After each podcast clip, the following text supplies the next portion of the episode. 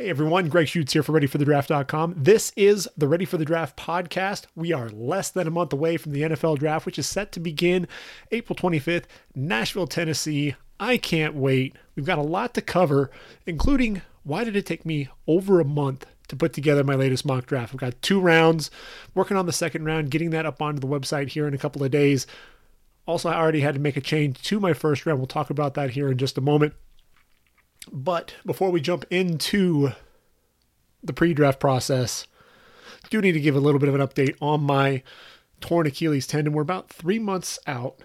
I did it uh, December 27th, running up a hill in uh, Corona del Mar, Orange County, Southern California, uh, visiting family there for the holidays and uh, tore the Achilles. Didn't have to have surgery. I am actually boot free, no more boot and uh, actually, you know, doing some physical therapy now. And, uh, you know, I'm taking the small victories whenever I can. In another week or two, I should be able to start scaling some stairs for the first time since the injury. So, really excited about that. Getting sick and tired of, of riding elevators. So, I can't wait for that. Again, taking the, the, the small victories whenever I can. So, without further ado, let's go ahead and jump into the NFL draft and really take a look at my mock draft and really where I see things shaking out. Really, what we're going to do is we're going to go through the first round and we're going to take a look at what the each team is doing in round two and kind of what I'm looking at where I see that the teams possibly going. So obviously with Arizona kicking things off, number one overall. Look, Kyler Murray, I said last year if John Dorsey wanted to change the losing culture in Cleveland, he drafts Baker Mayfield. I try to fit that into just about every podcast. Did it just again. Point for me. But uh, look, this year you've got Cliff Kingsbury. If you want want to run that that offense, that air raid offense that Cliff Kingsbury runs, you got to have a quarterback who's going to fit that system. Josh Rosen is more of a drop back passer, a guy who I think would fit well in a West Coast style offense, but not a Cliff Kingsbury air raid offense. Which is why Kyler Murray, I look at what Kyler Murray does out on the football field, and he just he looks the part for for that type of an offense. Um, you know, Kyler Murray, uh, again, you know, the, the QB rating, the QBR, 96, that's the highest ever since that QBR uh, was ever in existence. Um, you know, Kyler Murray, you see the baseball background, absolutely. You know, the number nine overall pick of the uh, Oakland Athletics in the baseball draft. You, you, see him, you know, ability to get out on the perimeter, throw the ball uh, with accuracy on the run, changes his arm angles when needed. And uh, I'll tell you what, a game against Alabama, yes, oh, OU wound up losing the game. But when you're outside the pocket there, you see Charleston Rambo getting beyond the safeties, getting over the top of those safeties, cutting loose with the ball, not even setting his feet off one foot, throws it 55 yards in the air to a streaking Rambo for the touchdown. You know, that's all, really all that you need to see in terms of his arm strength. It just pops and just, you know, flies off of his hand. Everyone that was at his pro day, um, you know, if you go online, you see that everyone was talking about what an exceptional job he did. He's going to be the quarterback there for the Arizona Cardinals. You know, you, you, can't really talk about smoke screens or anything like that because this is the guy who I think is going to be the best fit. Look, Cliff Kingsbury recruited Kyler Murray to come to Texas Tech. You know, he was there, um, you know, at, at Texas uh, Texas A&M for one year before transferring to OU. And uh, when you look at Kyler Murray, you know, it just it makes so much sense. Where is Josh Rosen going to go? We really don't know uh, the answer to that. But uh, my pick there, number one overall, Kyler Murray going to Arizona. Now Arizona, number you know, with the second round pick, um, you know, Arizona is going to be going uh, receiver in, in, you know my eyes.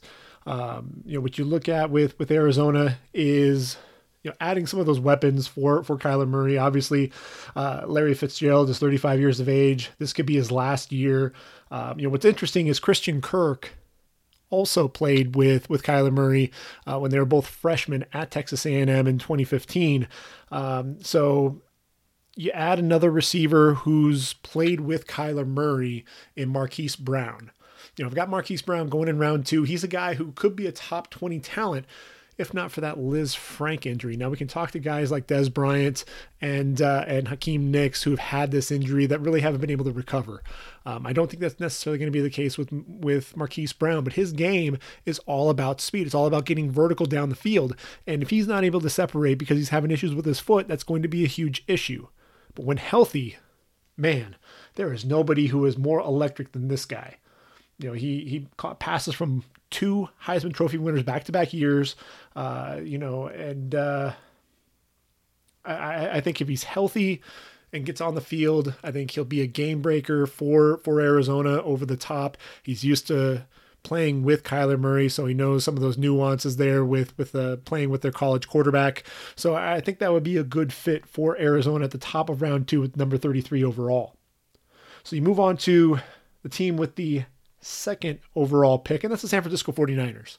Now look, San Francisco is sitting there hoping and waiting for Nick Bosa to fall to them when the talk came out about Kyler Murray, you know, you're getting yourself a pass rusher. Now, I've heard a lot of talk about Quinnen Williams and, and, the fact that John Lynch and Kyle Shanahan are in love with Quinnen Williams. That's fine, and that's all well and good. But when you look at this team, you've got Solomon Thomas, a guy that you drafted number three overall, uh, you know, just a couple of years ago, and this is a guy who's really struggled to make an impact. You know, he was more of a, a, a five technique there at Stanford, and uh, you know, being asked to play a defensive end in, in a four-three scheme, it's not really working for him. You move him inside; he's a lot more effective there, and, and uh, you get a pass rusher on the outside to team with Dee Ford. You know, you got Bosa and Ford on the outside. DeForest Buckner, who had 13 and a half sacks a season ago. You pair him with Solomon Thomas on the inside with Arik Armstead coming off the bench, and you've got yourself a formidable front four. That's pretty scary. You know, Joey Bo- Joey Bosa when he came out, he was the number three overall pick to the Chargers just a few years ago, and you saw the athletic ability, you saw the talent, you saw the the hand usage. You know, just so you know from the time that he set, set foot on on campus there in Columbus, and you see a lot of those same traits with as Nick.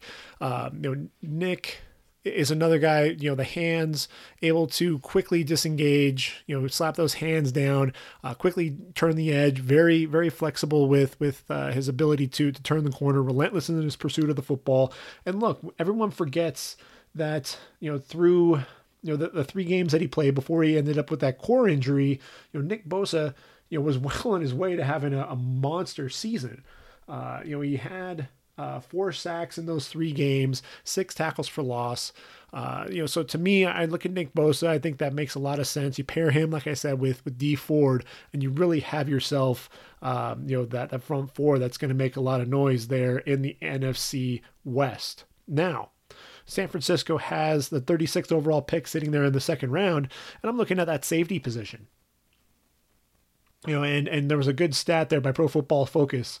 Uh, according to Pro Football Focus, Richard Sherman gave up just just 25 catches in 14 games, but the rest of the secondary really you know failed to to, to meet the mark. Um, you know, obviously Ahkello Witherspoon you know struggled in 2018, found himself on IR. Um, you know, but he's going to hopefully bounce back in, in, a big way. I'm a big fan of Ahkello Witherspoon. I think he's got a lot of length there on the outside. Teaming him with Richard Sherman, you know, give him another year. Let's see what happens. Uh, but the safety position, you know, riddled with injuries. You know, Adrian Colbert struggled with a high ankle sprain. Uh, you know, Jaquiski Tartt had shoulder surgery. Um, then they had a bunch of guys trying to fill in Mark, uh, Marcel Harris, DJ Reed, who's more of a nickel, and uh, Antone Exum, all trying to fill in at safety. Uh, and it really just was kind of just a mishmash and didn't really get the job done. Then there's Jimmy Ward, Jimmy Ward, I think a lot of people weren't expecting him to come back to San Francisco, but he's back for one more year. Could be a nickel, um, could play safety. It's really going to be interesting to see where he plays. I think it's kind of a plug and play type of a situation with him because he can play corner. Um, you know, I think he'll end up being the nickel though. Um, at the end of the day, though, you need to get some playmakers on the back end of that defense. Two interceptions that's what they managed the entire year a season ago. I mean, that's that's about as bad as the Raiders' 13 sacks. Um, just really a lack of playmakers on on the back end. And uh, I've got a guy who, you know, he he has created some first round buzz, but I think that that FCS. Um, you know that that you know coming from an FCS school like Delaware um, is going to kind of handcuff him just a little bit, and that's Nasir Adderley. There's no doubt that this kid is a ball hawk. You know, makes plays all over the all over the field. 11 interceptions and 22 pass breakups for the Blue Hens. But you saw in the Senior Bowl that this is a guy who does um, you know fall you know uh, susceptible to um, you know some some fakes ends up taking some false steps you know and in the FCS world, he's able to recover because the quarterback's arms aren't anywhere near the level of the FBS quarterbacks. And then you get to the NFL, and that's even you know accelerated that much more. You know, this is a guy who's going to have to learn um, that he can't just rely on his athleticism; that he's going to have to also um, you know be be smarter and be more more intelligent. Um, you know, playing over the top. But this is a kid who has exceptional ball skills.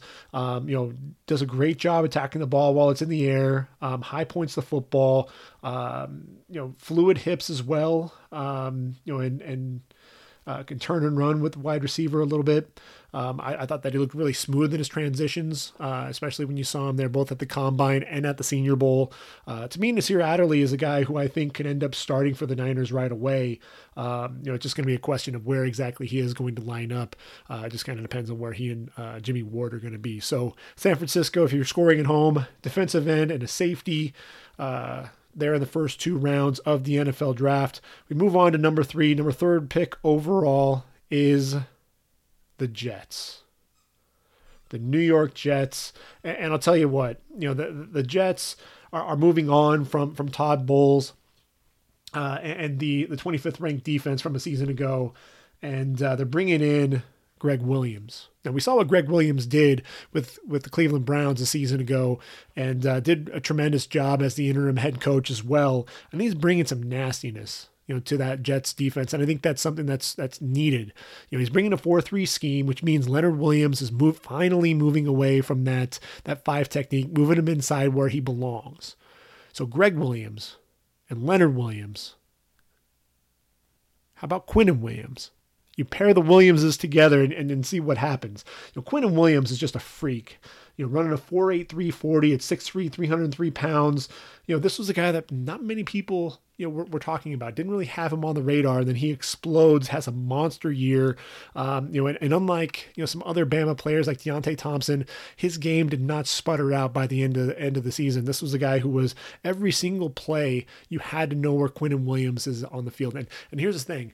If you're going to be taking a guy in the top 10 especially on the defensive side of the football you have to, to know where he is on every single play because this is a guy who's going to wreak havoc and make plays play in and play out so, Quinnen Williams, you know, this is a guy who plays with power, can drive his man back into the backfield, can collapse the pocket.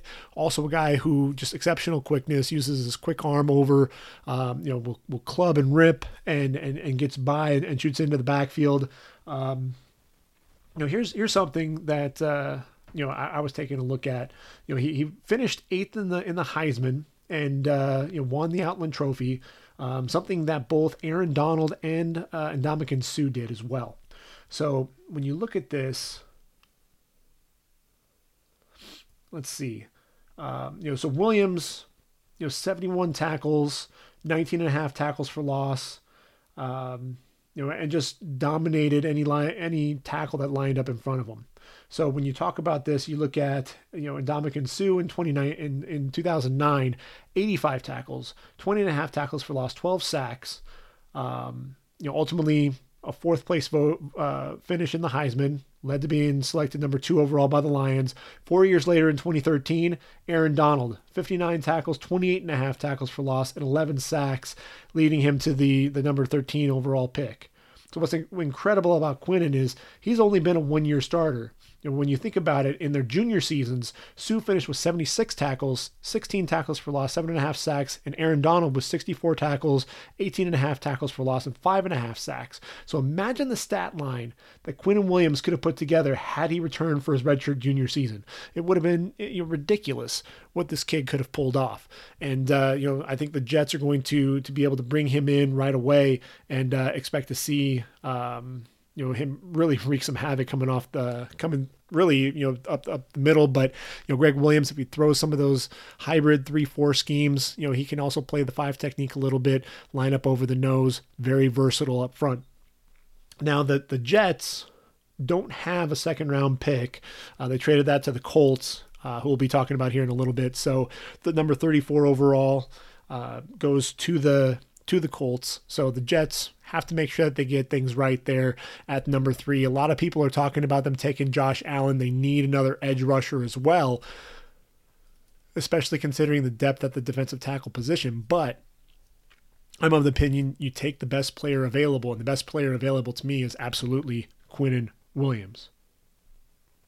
Which takes us to the Oakland Raiders. Now, look, Oakland Raiders sitting there at number four, a lot of talk about the quarterback position.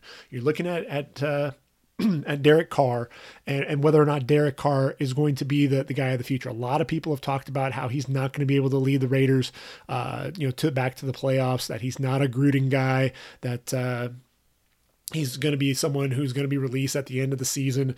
Um, you know, a lot of talk there about uh, about Derek Carr. Um, and you look at the Raiders. You know, there's you know. Uh, supposedly some interest, you know, Jon Gruden has with with Kyler Murray. Uh, you know, I've talked about it previously. Um, you know, the Oakland A's had a you know have their their AAA um, AAA team in, Vegas. So I think a lot of talk there around, hey, Kyler Murray, you could play your, your AAA ball there in Vegas and then also uh, play for, for the Oakland Raiders if he decided that he wanted to play both sports. Actually, be able to to possibly make that happen. But look, you know, it, it's one of those things to me. I, I don't see you know, if Kyler Murray is off the board, then the next question is, is do they go after Dwayne Haskins? Here's the thing. Had they not traded for Antonio Brown, I would have said absolutely yes. Undoubtedly, there's there's no issue there. But look, you, you, you pick up Antonio Brown, you pick up the best player in the game, who you know has had issues with Big Ben in the past. Now, Big Ben is a Hall of Fame quarterback. You're going to bring in Antonio Brown to the Raiders with a rookie quarterback you know, maybe not in year one, maybe in year two after, you know, you get rid of Derek Carr at the end of 2019. But think about that. What type of fall, you know, fallout are you going to have there with Antonio Brown, a guy who wants to win right away? You know, and really wants to wants the ball right away. You're going to have to deal with some of those growing pains of a rookie. And I look at this this this uh, quarterback class and Dwayne Haskins, Drew Lock. I don't see them making the type of impact that Baker Mayfield made with the Browns. I just don't. So to me, it doesn't make a whole lot of sense for them to go quarterback here uh, with number four overall pick. What they do need is pass rush help. I mentioned the 13 sacks. Um, that's just you know not going to cut it. You know when you lose Khalil Mack, you need a guy that's coming off the edge. look, Josh Allen is my guy here for the Raiders. You know 21 and a half tackles for loss, 17 sacks. Um, you know that that was a to- those were totals that bested his first three seasons combined. So this is a guy who's really putting everything together um, there for Kentucky in a magical season for the Wildcats, a team that you know got to the to a, a bowl game, was ranked, and uh, really had a phenomenal season. He was a big reason why. You know, an excellent edge rusher off, you know, off the edge. Um, you know, dips that inside shoulder. You know, keeping uh, you know very little surface area for the the offensive tackle to redirect him off of his path. Um, you know, he, he's someone who uses that stutter off the line, often allows a, two way go to either attack the outside shoulder of the tackle or can fake outside before crossing the face of the tackle and getting back inside. Um, you know, but here's the thing: Allen is so you know he, he makes plays behind the line of scrimmage, but I thought he also you know the, the game against Texas A&M, you know he was playing under had underneath coverage on on Jace Sternberger on I believe it was a corner route, had safety help over the top, and uh, you know really showed off his athleticism, able to to get back there, leap and, and knock knock the pass away. Um, this is a kid who you know he ran ran a 4.63 40 bench press 225 28 times um, shows that you know off that speed and the strength that you saw on tape. Um, this is someone who I think can um, be a superstar at the next level if you know he continues on the same path. I think you know we're just seeing him scratch the surface on the type of player that he can be. You get him there in Oakland uh, with Jon Gruden, and uh, you know I think he's someone who could definitely bolster that pass rush just a little bit. So the Raiders, obviously, they've got three first round picks. Uh, the next one, if we fast forward just a little bit, we go to the number 24 overall selection. And if we get to number 24, I, I honestly believe that this is going to be a cornerback. Um, you know, Byron Murphy. You know, at one point, I had a receiver here, um, but you know, by selecting Tyrell Williams um, from from uh, the Chargers, bringing him in in free agency as well. I think that really allows them to focus on the defense. Byron Murphy, uh, the, the, the corner. You know, this is someone. Look, you know, Gareon Conley, you know, has one starting spot locked down. Nevin Lawson was brought in to be the nickel, but that other cornerback is is a must need. Um, you know, Nick Nelson and, and Gareon Conley are the only cornerbacks that are uh, under contract beyond this season. Uh, you know, Byron Murphy, very uh, you know, explosive player. Um, he, he's 5'11. You know, he's not the tallest prospect, and he also ran a 4.55, so he's not the most explosive corner. But uh, you know, the instincts just jump off the film, and you know, he's one of the better ball hawks in this year's draft. Uh, to me, I, I look at him and and he he's actually my top corner. I think I have you know Greedy going off the board before him, but uh, I, I, think Murphy's instincts is going to make him a playmaker, and uh, you know I liken him a little bit to to Denzel Ward. You know, and you saw the type of ability that Denzel Ward had for the Browns his rookie year before he got hurt. I think Byron Murphy has that same type of impact there for the Raiders. Number 27 overall, I take a look at this one and Josh Jacobs. You know, Josh Jacobs there. Um, you know, when you talk about the Raiders, yes, they lost Jared Cook. They could potentially take a tight end, but only if Noah Fant falls.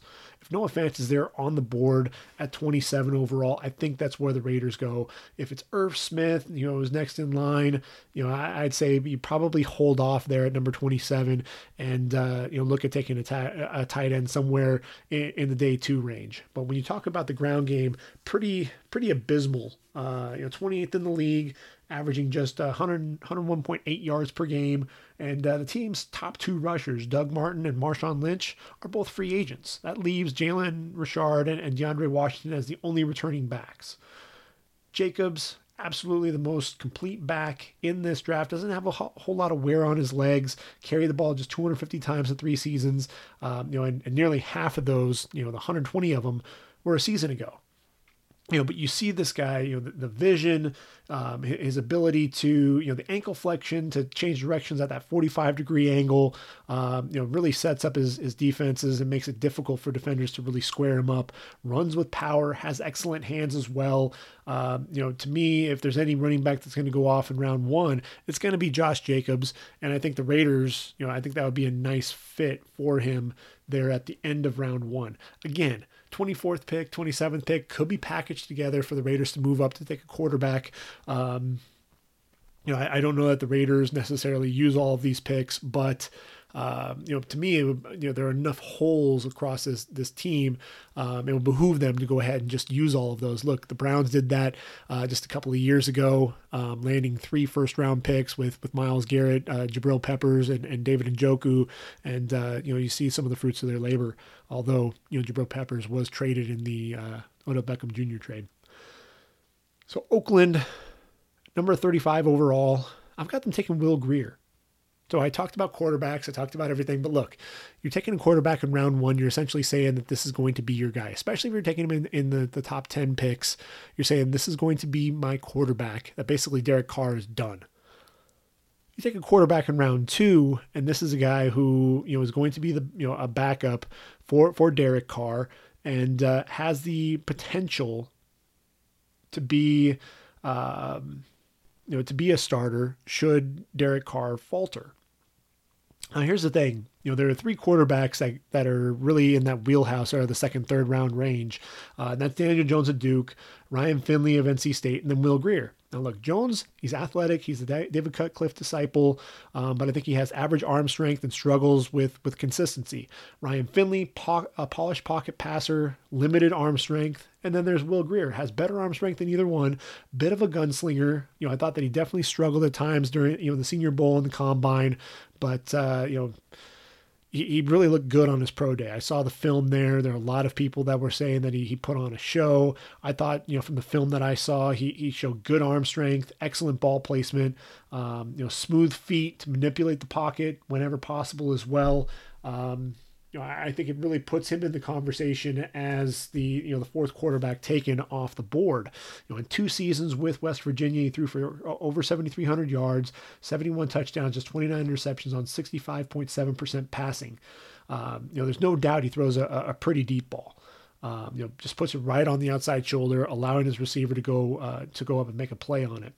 Um, you know, when, when I look at this, you know, he um, I think probably the the, the best um, you know play or I guess the best game you know really situation was against Texas. They're down 41-34 just over 200, 2 minutes and 30 seconds to play. And I break this down in, in my second round uh, mock, which I'll be releasing here in a couple of days. But, you know, Grier led the Mountaineers, seven play, 75 yard drive, culminated in a 33 yard pass to Gary Jennings with just 16 seconds left to play. In that play, know, he, he took the snap, rolled to his right, saw Jennings getting over the top of two Longhorn defenders up the seam, cut loose with that ball, and uh, you know was on the move, didn't set his feet, dropped a dime in over Jennings' shoulder just before he ran out of bounds. Uh, you know they're they're down 41-40. He heads to the sideline and he looks at Dana Holgorsen and they say, you know what, let's go for two to the win. And what does Will Grier do? He has enough athleticism in his legs to be able to beat the Texas defenders to the edge. There around the around the left side, ultimately scores. They win 42-41 to stun the Texas crowd. Um, you know that's the good with with Will Grier. You know he also threw 19 interceptions in his first 17 games at West Virginia. Um, you know so that obviously is is a big issue. Um, but uh, you know, here's here, you know, at the same time, you know, I, I, can counter that with a lot of other things that that he, he did well. Um, you know, and you talk about, I think a lot of people talk about him struggling at the Senior Bowl, struggling at the Combine. But look, when he was actually out there, the last five games of the of the season, he threw 15 touchdowns with just one interception. Know, what's also interesting, uh, the NFL actually released some ball speed numbers from the combine, and Grier scored uh, a 59, which was the strongest, you know, along with with Brett Rypien of, of Boise State. But he, you know, he out threw uh, Ryan Finley, uh, you know, Daniel Jones, Drew Lock. Um, so you know, I think Grier's kind of the sleeper that nobody's really talking about. And I think the Raiders uh, taking him there uh, at the top of round two, I think that would be a nice, uh, nice fit and someone who could potentially be a starter down the road again if Derek Carr falters just a little bit. So we finally gotten to number five overall, and that's the Tampa Bay Buccaneers. And this is a team that I've kind of gone back and forth with who I'm going to have them take. Uh, you know, really kind of all over the place. You know, at one point I was saying, look, you know, Todd Bowles going there. He's got a, um, you know, a three-four scheme. You know, is Gerald McCoy really going to fit? Is he going to be cut? He's got that $13 million contract.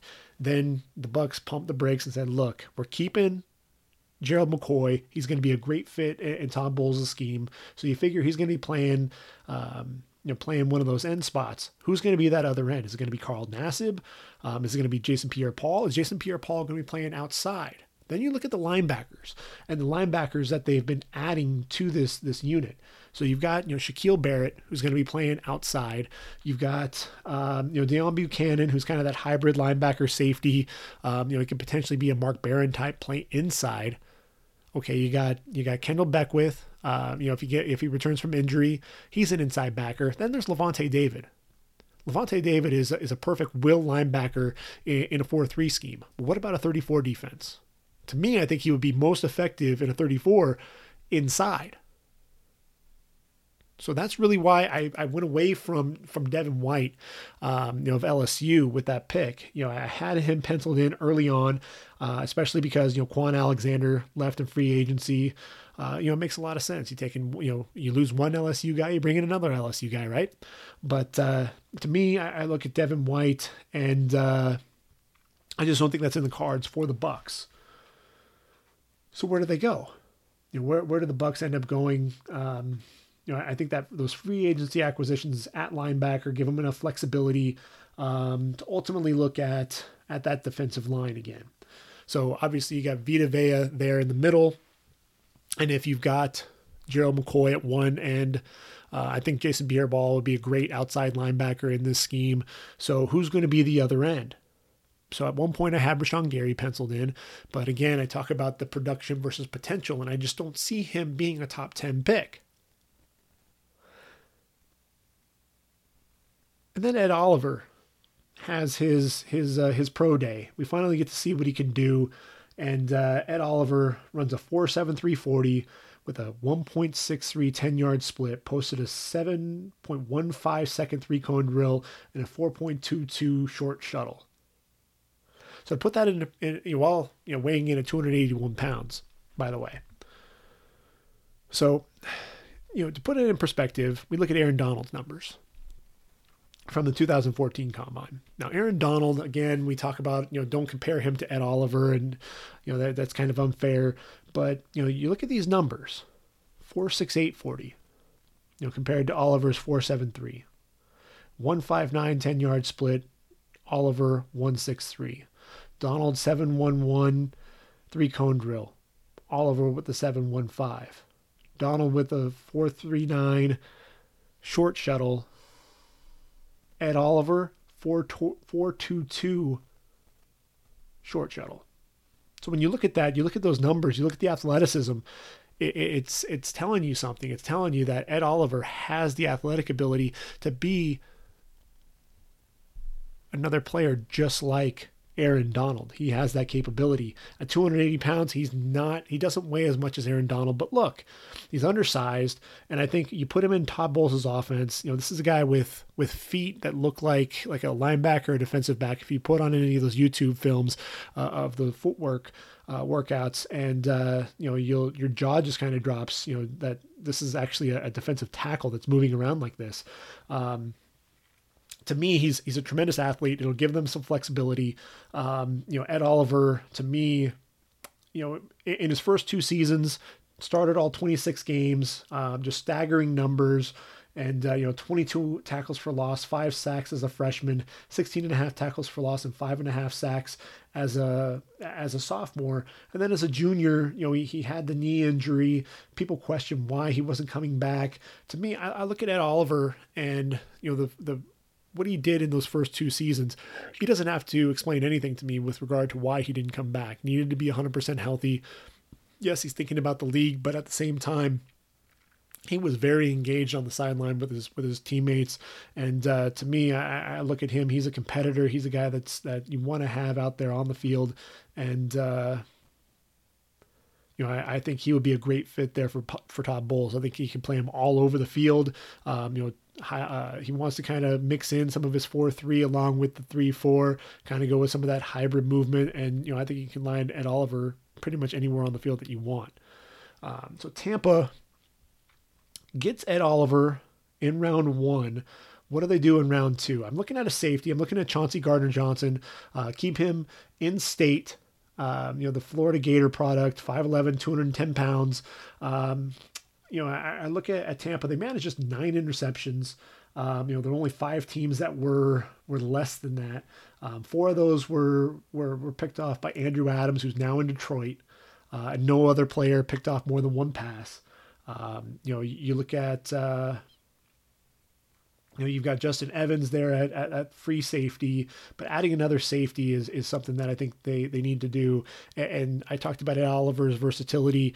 Chauncey Gardner Johnson also has a versatility to play all over the field. He can play both safety positions. He can line up in the box as kind of a hybrid linebacker. Um, you know, he can line up in the slot and, and cover a little bit as well. You know, you see the you know, the, he kind of filled up the stat, you know, the, the, the stat sheet there for the, the Florida Gators. 161 tackles, including 15 and a half for loss, four sacks, nine interceptions, three of which were returned for touchdown, by the way, and 12 pass breakups. This is a guy who I think has the instincts and the physicality to, to start right away. Also very intelligent. He was the guy that was making all the calls there in the secondary, moving guys. You know, there were, you know, quite a few uh, games that were on TV where you actually, you know, they showed – uh, you know Gardner Johnson just moving guys into their their spot before the snap, and uh, you know I think to me he, he bring um, you know kind of a veteran presence there to Tampa's uh, secondary, even though he'd be a rookie. I think he's he's very intelligent, very uh, you know a high football IQ, and a guy that um, you know I think would be a nice selection there, considering he is getting some first round buzz. Um, you know to me I think he's the top safety in the draft at this point. So moving on Number six, New York Giants. What do the New York football Giants do? Well, you know, uh, Dave Gettleman said, hey, you know, Eli Manning is going to be our guy uh, for 2019. You know, Eli's coming off of a season where he had that posted the highest completion percentage of his career at 66%. You know, 40, you know, almost 4,300 passing yards, which are the most since 2015. 11 interceptions were the lowest total since 2008. Um, you know, Manning, you know, he's 38. He's going to be a free agent at the end of the season. Um, you know, it, it, he received that you know five million dollar roster bonus, and we know that Eli is going to be there. They talked about tailoring a more power running game um, to showcase their their offensive rookie of the year, Saquon Barkley. Um, it takes a little bit of pressure off of uh, off of Manning, but uh, you know Gettleman says that there's a process. You know that's why you know don't worry about trading Odell Beckham Jr. Uh, we can rebuild and still be um, you know there's a process to everything. This pick could be you know they need a right tackle. Um, you know, Nate Solder didn't play very well on, on the left side. You saw them trade and, and get Kevin Zeitler to play right guard. Will Will Hernandez is going to be a mainstay there at left guard. I'm not worried about that. Right tackle though, you know, Chad Wheeler filled in admirably for for Ereck Flowers, um, who was ultimately let go. Um, you know, started 14 games for the Giants. He's best as a swing guard. I mean, sorry, as a swing tackle. So do you go Jawaan Taylor here if you don't go quarterback? You know, it's always a possibility. This is a guy who can block. You know, is very physical in the run game. That'd be an added bonus there when you've got, um, you know, Saquon Barkley. So uh, you, if you read between the lines a little bit, it sounds kind of like you know what, there's a process to all of this. Josh Rosen, you know, I, I just just saying this. There are about three or four teams that I'm going to be saying this about, but you know, I, I think the Giants could end up being the team that ends up taking Josh Rosen off the Arizona Cardinals' hands, and uh, you know that way they're able to take that that tackle there at number six, and uh, you know still get get the quarterback of the future. Um, you know I, I think if the Giants leave the 2019 draft without a quarterback to succeed Eli Manning for yet another year. Um, you know, I, I, think there are really going to be some red flags raised there with with uh, Dave Gettleman's process. So you know, there's talk, well, maybe, you know, they, they need defensive line help. Maybe they're going to take a defensive end here. Maybe it's Rashan Gary. Um, you know, to me, I, I let's pump the brakes there. It could be DK Metcalf. They do need another receiver. You know, you've got Golden Tate, you've got Sterling Shepard. They're virtually the same receiver. They need a number one.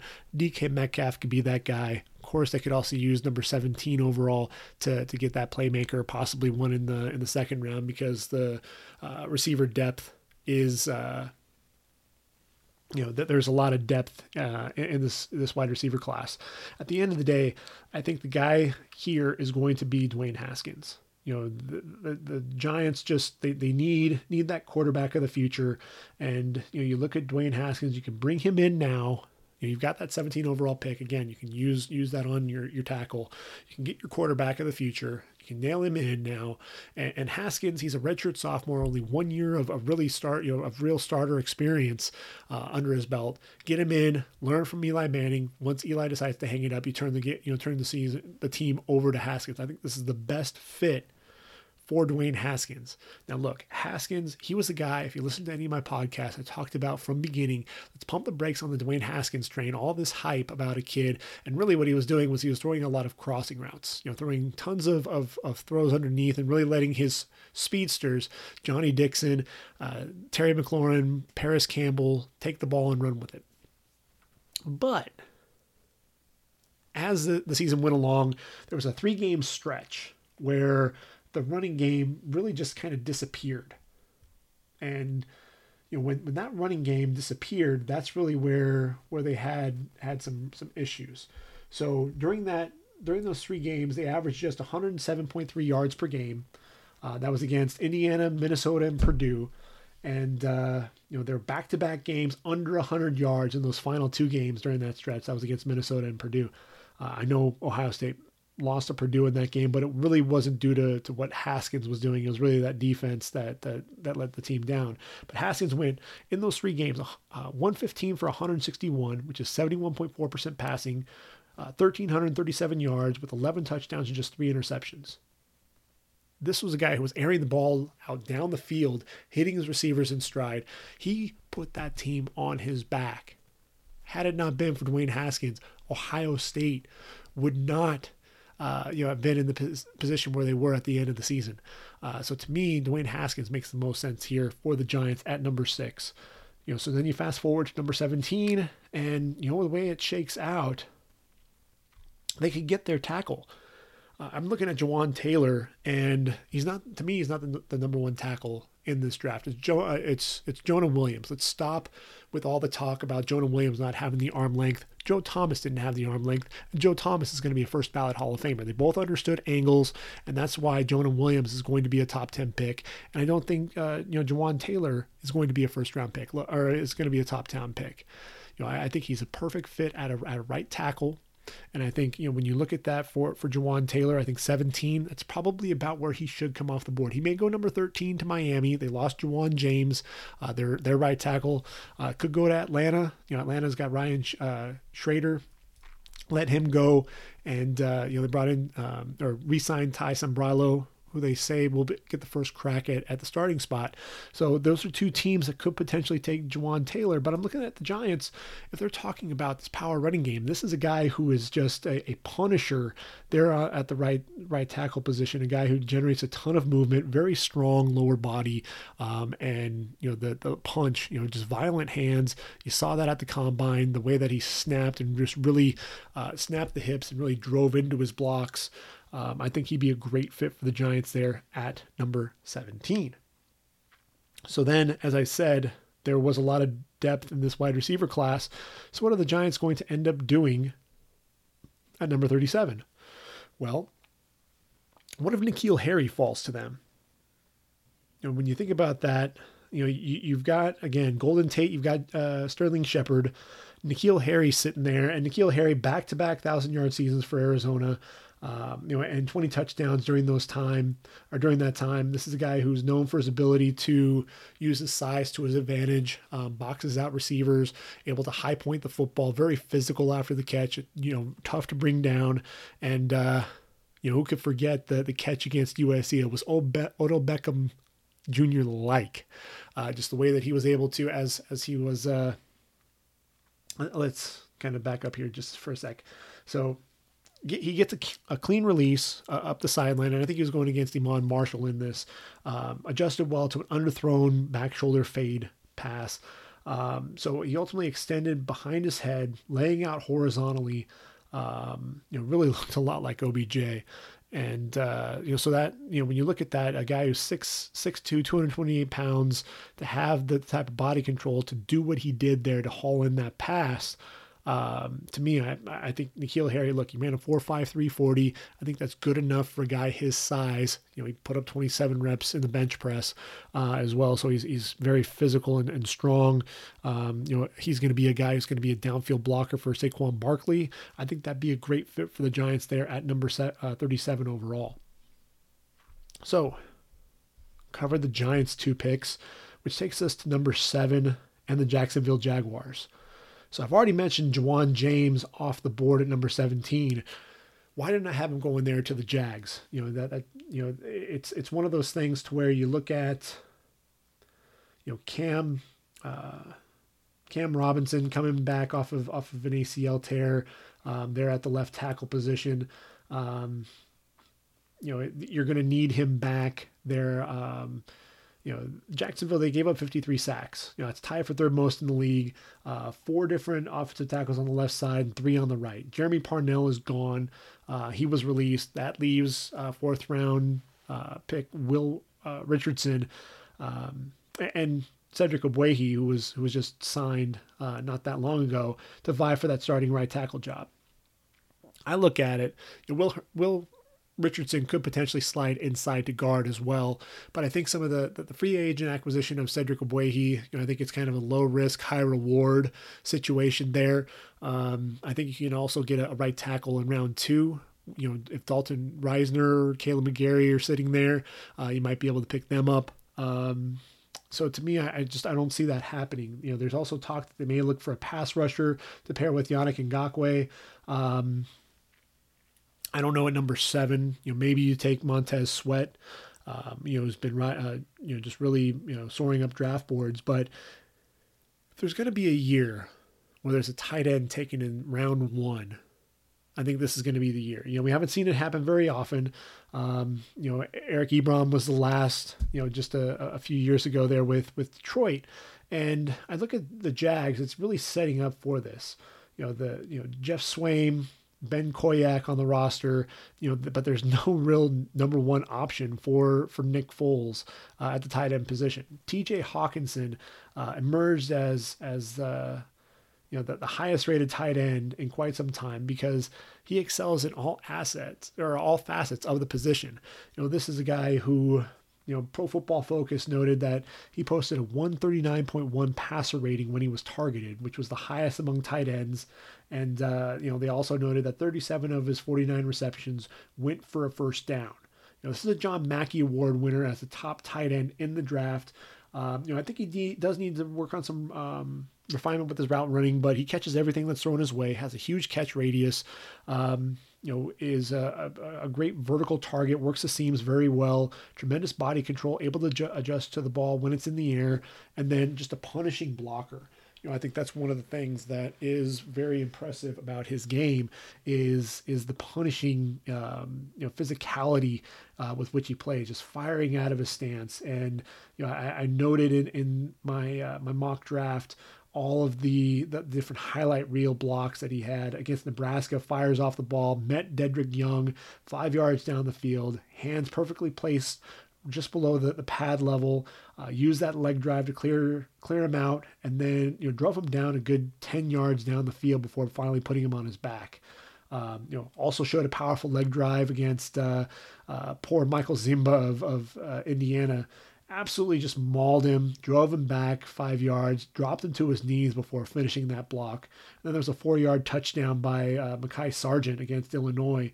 And Hockenson drove the linebacker a good, I don't know, three, four yards into the end zone to the outside before just absolutely burying him. Uh, you know, so to me, I look at him. You know, since since 2000, you know, only Kellen Winslow Jr. taking number six overall in 2014, uh, Vernon Davis number six overall in 2016, and then Eric Ebron, as I mentioned, number 10 overall in 2014. Only top 10 picks. I think T.J. Hockenson is going to end up being the fourth. I think Jacksonville ends up taking him here. Um, you know, that makes the most sense to me because I think you can get that offensive tackle in round two. Let me check my mock draft. Absolutely. Dalton Risner. You know, I mentioned him, 6'5, 312 pounds out of Kansas State. Um, this is a guy very versatile. Um, you know, that, that's one of the things that, that I would say, you know, he, he could potentially play right tackle and allow, you know, Will Richardson to move inside. Um, or uh, he could end up playing um, playing inside at guard as well, um, playing both positions there at at uh, Kansas State. AJ Cann was re-signed, but he was definitely the weakest link of the offensive line. And you know, if they can move one of these two, whether it's Richardson or Risner, uh, inside. Uh, that basically effectively allows him to move on from from AJ Cann at that point. Uh, now, Risner's not the best athlete in the world. You know, he ran a 5.340 at the combine, but you know, just very technically sound. Uh, the balance, the body control, plays angles very well, excellent hands as well. Uh, it's not always pretty, but he definitely gets the job done. And uh, you know he, he's he's a he's a football player, and Tom Coughlin likes his football players. I think this would be a guy um, you know that would benefit the Jags to take him there at number 38 overall.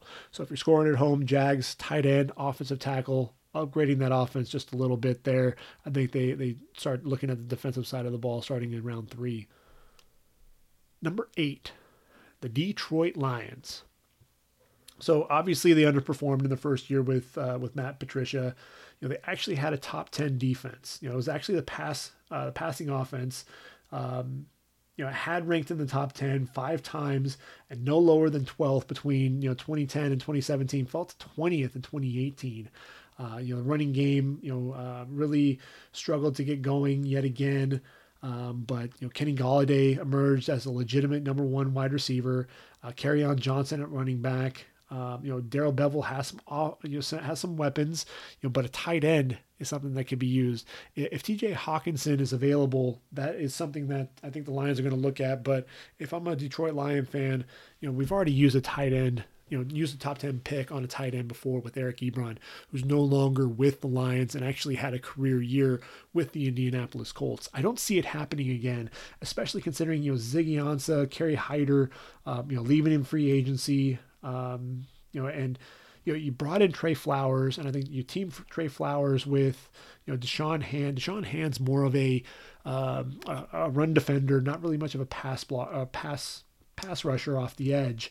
Um, so I think this is a perfect place for Montez Sweat, 6'6", 260 pounds. Um, you know, they just blew everyone away at the combine, running a, a 4.4240, which was the record for any edge rusher. Just staggering, you know, uh, number. And then it came out after that that there was a pre-existing heart condition that he was diagnosed uh, with by the doctors there at the combine. But you know, it was considered low risk because he was still able to compete there. Unlike you know Star Lotulelei and, and Maurice Hurst, who were actually forced to miss the combine as a result of the hard condition, this was low enough risk that they allowed him to actually participate. Um, and you know, like Star Lotulelei, who ended up going, uh, you know, in the first, in the top half of the first round, um, you know, that didn't really affect his draft stock, and I don't expect it to affect Montez Sweat's draft stock at all. Um, you know, a kid who finished with 10 and a half sacks, 14 and a half tackles for loss a season ago, teaming up with, with Jeffery Simmons.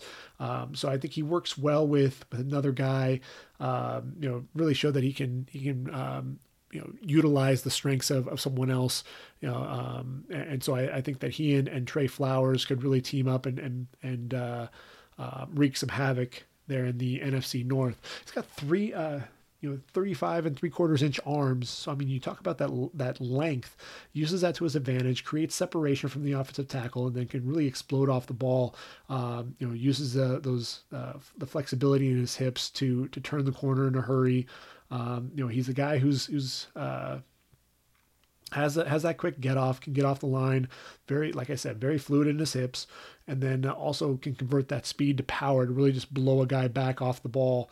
Um, you know, Pro Football Focus, you know what? They, they really help kind of prove the point here a little bit. They talk about his, um, you know, his run, uh, his play against the run. You know, a guy who can definitely set the edge. 86.8 against the run, which is good for, for third best among edge rushers. So you definitely using that length to to set that strong edge. Stacks and sheds blockers well. Has a lateral tri- uh, quickness as well to to run down ball carriers. Um, you know, to me, I think Montez Sweat um, could very well end up being a top five pick. I think at the end of the day, this is the best value. Um, I think Detroit Lions had him, Montez Sweat going there before, have him back there again. He's going to end up being that pick. So Detroit, if they go defensive end in round one, then I think you have to go corner in round two, right?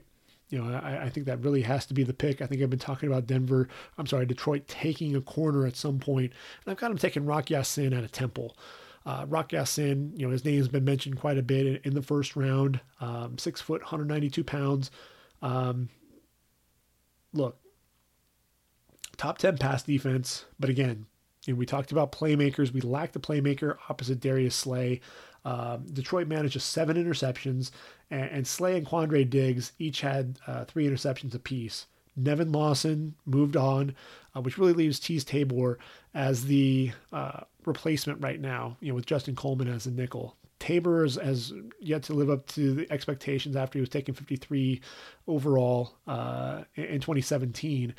I look at, at Rock Ya-Sin, only played one year of, of, football there at Temple after you know transferring uh, from Presbyterian. Uh, 47 tackles, two interceptions, 12 pass breakups. You know, this is a guy who's very physical, uses his length um, you know, in, in press coverage, um, likes to get his hands on his receiver, uh, knocks him off the route very well, crowds that receiver to eliminate any separation. Um, I thought he's decent in his back pedal, um, you know, fluid in his turn uh, to turn and run with the receiver as well. Um, you know, and, you know, makes a good play on the football. Ball skills are evident. You know, really attacks the catch point uh, to disrupt the receiver's concentration. Um, you know, I, I, think Ya-Sin. You know, I think the first round is a little a, a little rich uh, because he only has one year of FBS experience. Um, you know, I think there, you know, he, he can have have a ton of throws in front of him. Um, but I think his lockdown ability, I think if he does fall, um, you know, I think 43 would be excellent value uh, there for, for Detroit in the second round. So we're getting to the end of the top top 10, and I think that's really where we'll call it quits here for the uh, you know my breakdown thus far. But in a couple of days, I'll get my next mock draft, or I'm sorry, my next podcast out, so we can talk about uh, the rest of my mock draft. We'll talk about 11 through 20, and uh, we can see if we can push that a little bit beyond that. We'll you know make sure you know time permitted. Uh, so the Buffalo Bills sitting there at number nine. This was another pick that really bounced around quite a bit. You know, you've got you know Kyle Williams leaving. You know, he, he retired, um, so you need a defensive tackle. Absolutely. Um, you know, I, think that has to be a an area of focus at some point in the draft. Um, you know, Star Lotulelei locked in as one starter. Uh, you've got Harrison Phillips and Jordan Phillips. You know, uh, you know they're solid role players, but they need a dynamic uh, playmaker like Ed Oliver. Uh, possibly trade down and get Christian Wilkins. Um, you know, but I, I just don't see uh, that defensive tackle position coming off the board here. So then you talk about, well, possibly a number one wideout. That makes a lot of sense. You know, you, you look at Zay Jones, Robert Robert Foster, the top returning wideouts for Josh Allen. You know, Josh Allen really needs a you know a number one wideout though to get the ball to. Um, you know, you saw them really try to shore up that receiving corps a little bit. Brought in John Brown and and Cole Beasley, so you've got a vertical threat and you've got you know a guy who works well out of the slot. Still don't have that number one wideout, but again with this wide receiver depth, I don't know that you end up taking DK Metcalf here given the fact that you still have issues on that offensive line. This was a, an O line that was graded one of the worst um, in in the league. You know, you've got Dion Dawkins at left tackle. His play dropped off to Matt dramatically after a solid 2017 season. Um, you know, I, I, think you, you look at Dawkins, he could play left tackle again. He could end up moving over, kicking over to the right side. Um, they signed Mitch Morse away from the Chiefs, you know, to get him there at uh, at the center position. Then they brought in two tackles to compete for the right tackle spot. You know, um, Ty Nsekhe and and uh, I think I'm pronouncing that right, and uh, La'Adrian Waddle. Now I look at La'Adrian Waddle and and he's probably a guy who who is best providing depth and then with, with Ty, you know, he's he's I believe 33 or 34 years old, a journeyman guy, played in Canada, and uh, filled in well there with Washington. I think he's more of a swing tackle type of guy. I don't think that he's going to end up being the starter. All you know, that he does provide some depth up front. But I look at Jonah Williams again. You know, you're talking about you know the best offensive tackle at the position, understands angles unlike anybody else um, in this draft. You know, and you talk about uh, Joe Thomas, and that was really what Joe Thomas was great at.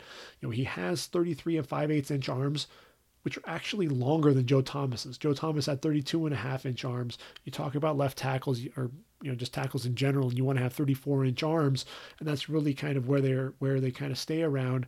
But you know, Joe Thomas, Kelvin Beachum has has proven to to do a great job.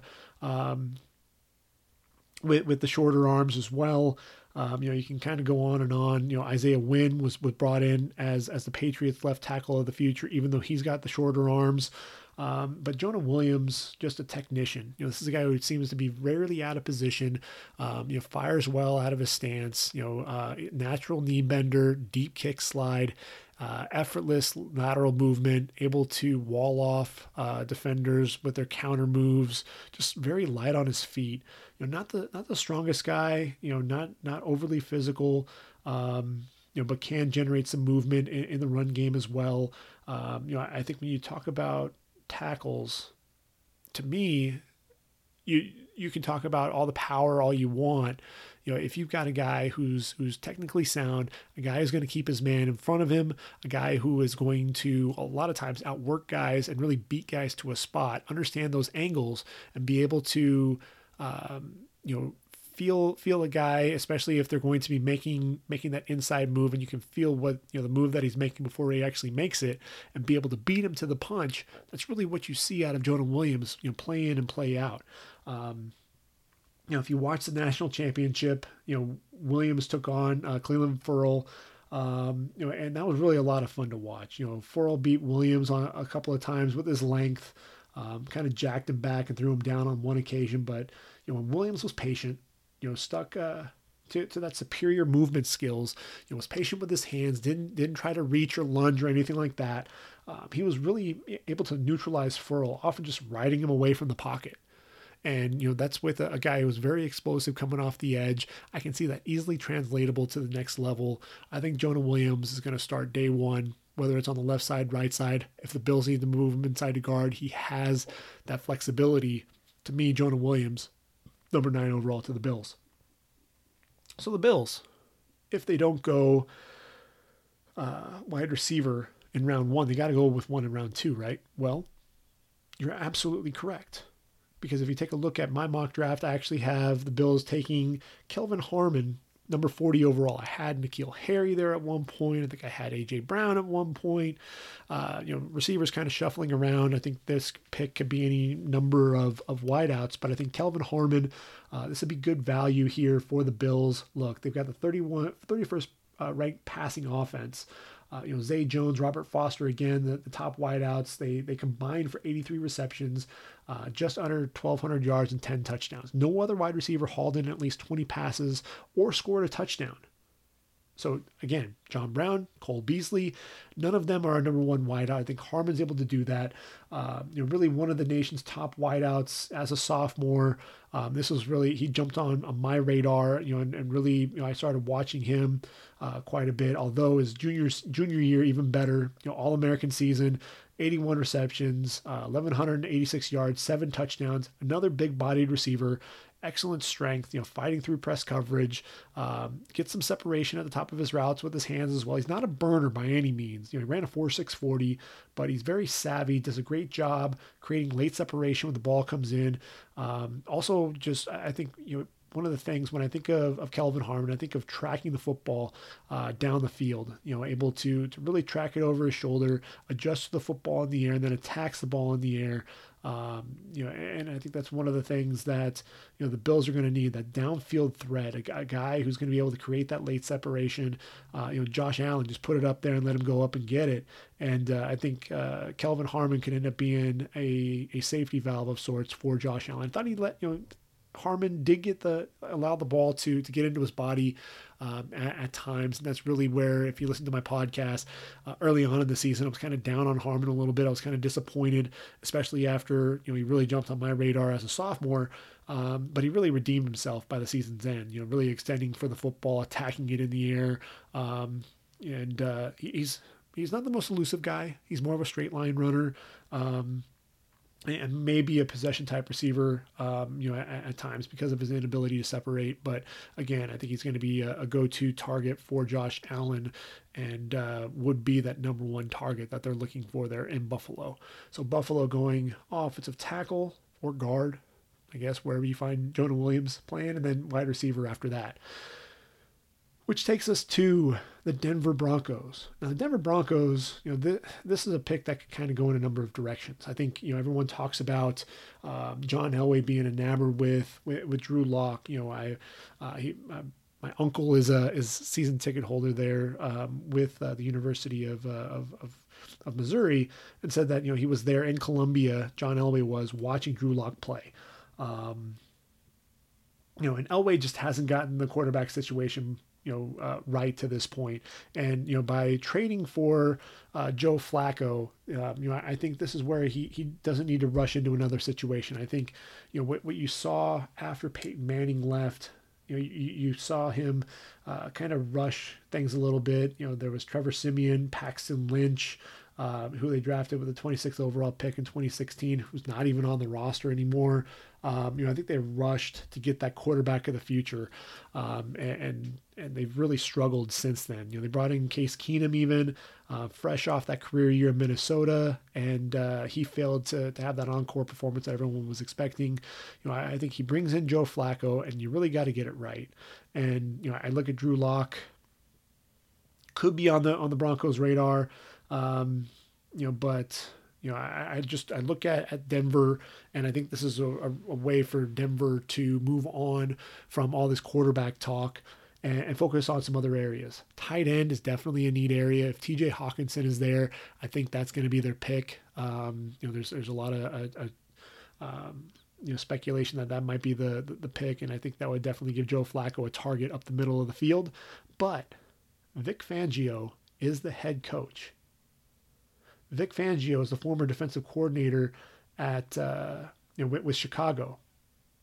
A season ago, he had an impact rookie in the top ten in Roquan Smith. Makes a ton of sense that Devin White would be the pick here.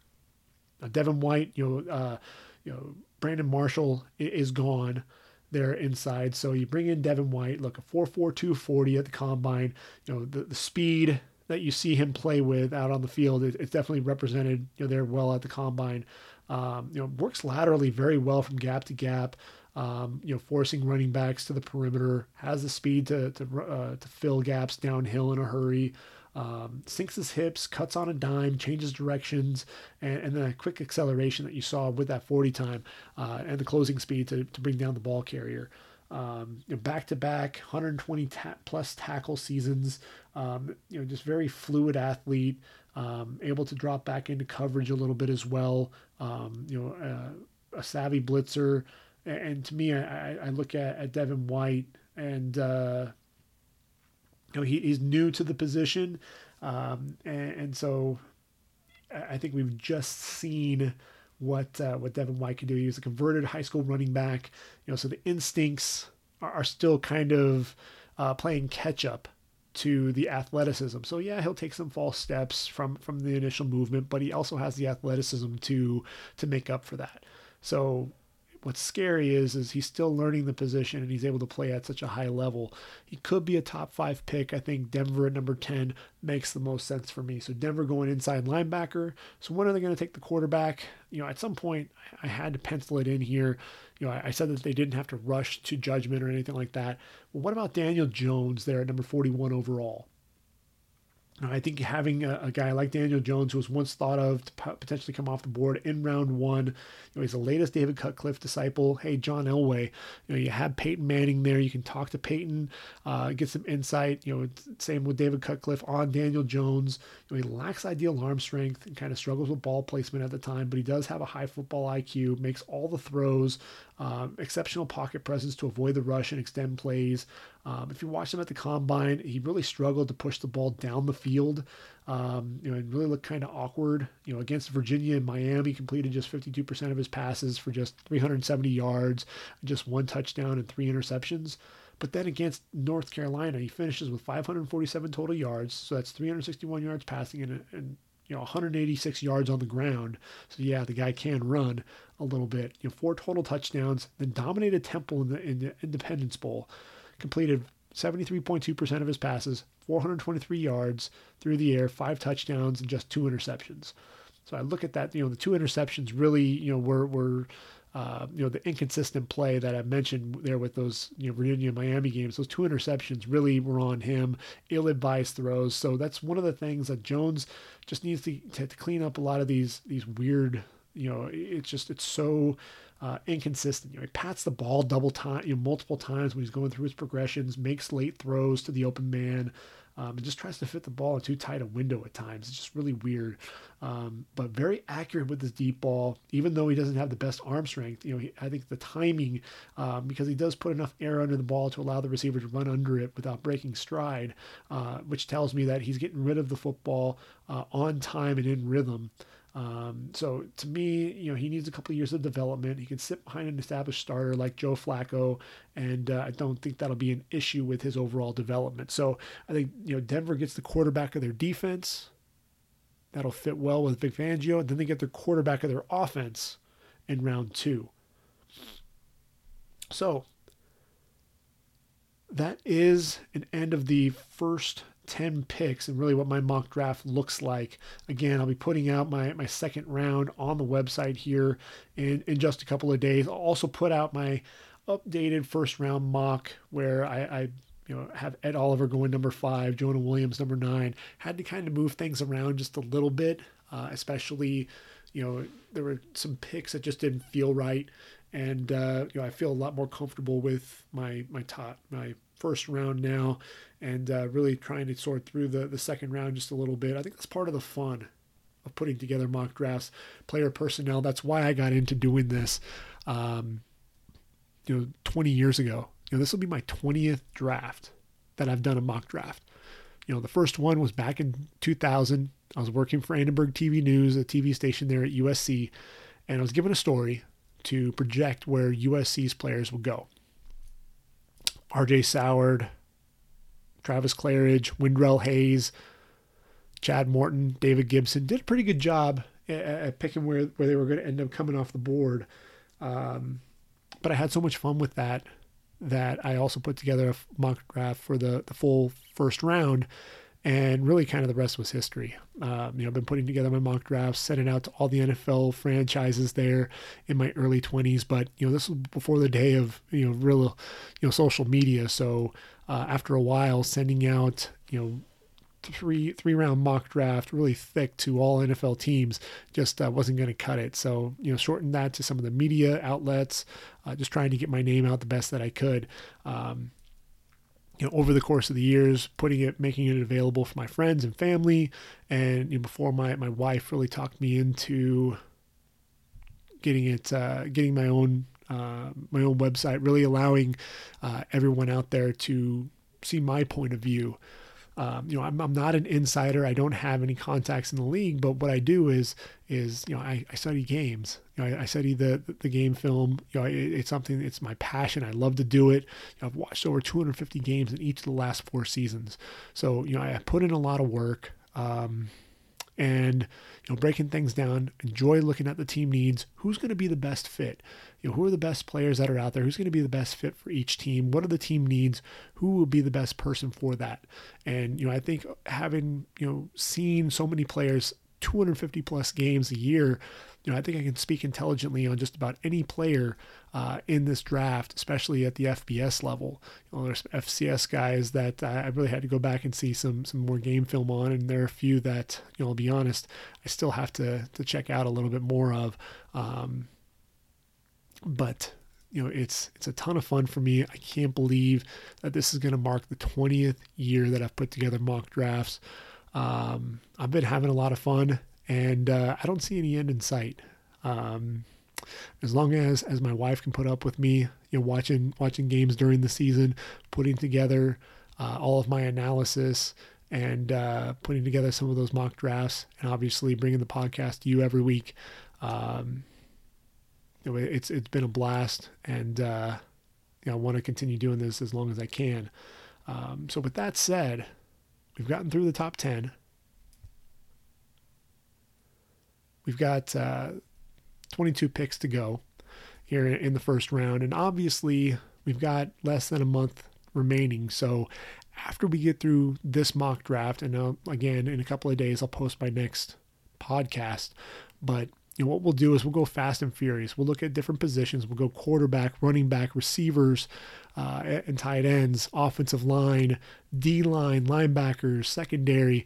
We'll go through that fast and furious. Take a look at each position, where they're at in the draft, who's going to be going where, who are the guys that are going to be, you know, day one, day two, day three picks, who are going to be the sleepers, maybe some guys that are overrated a little bit, you know, guys to keep an eye on, who's going to be in that 2019 all shoots team.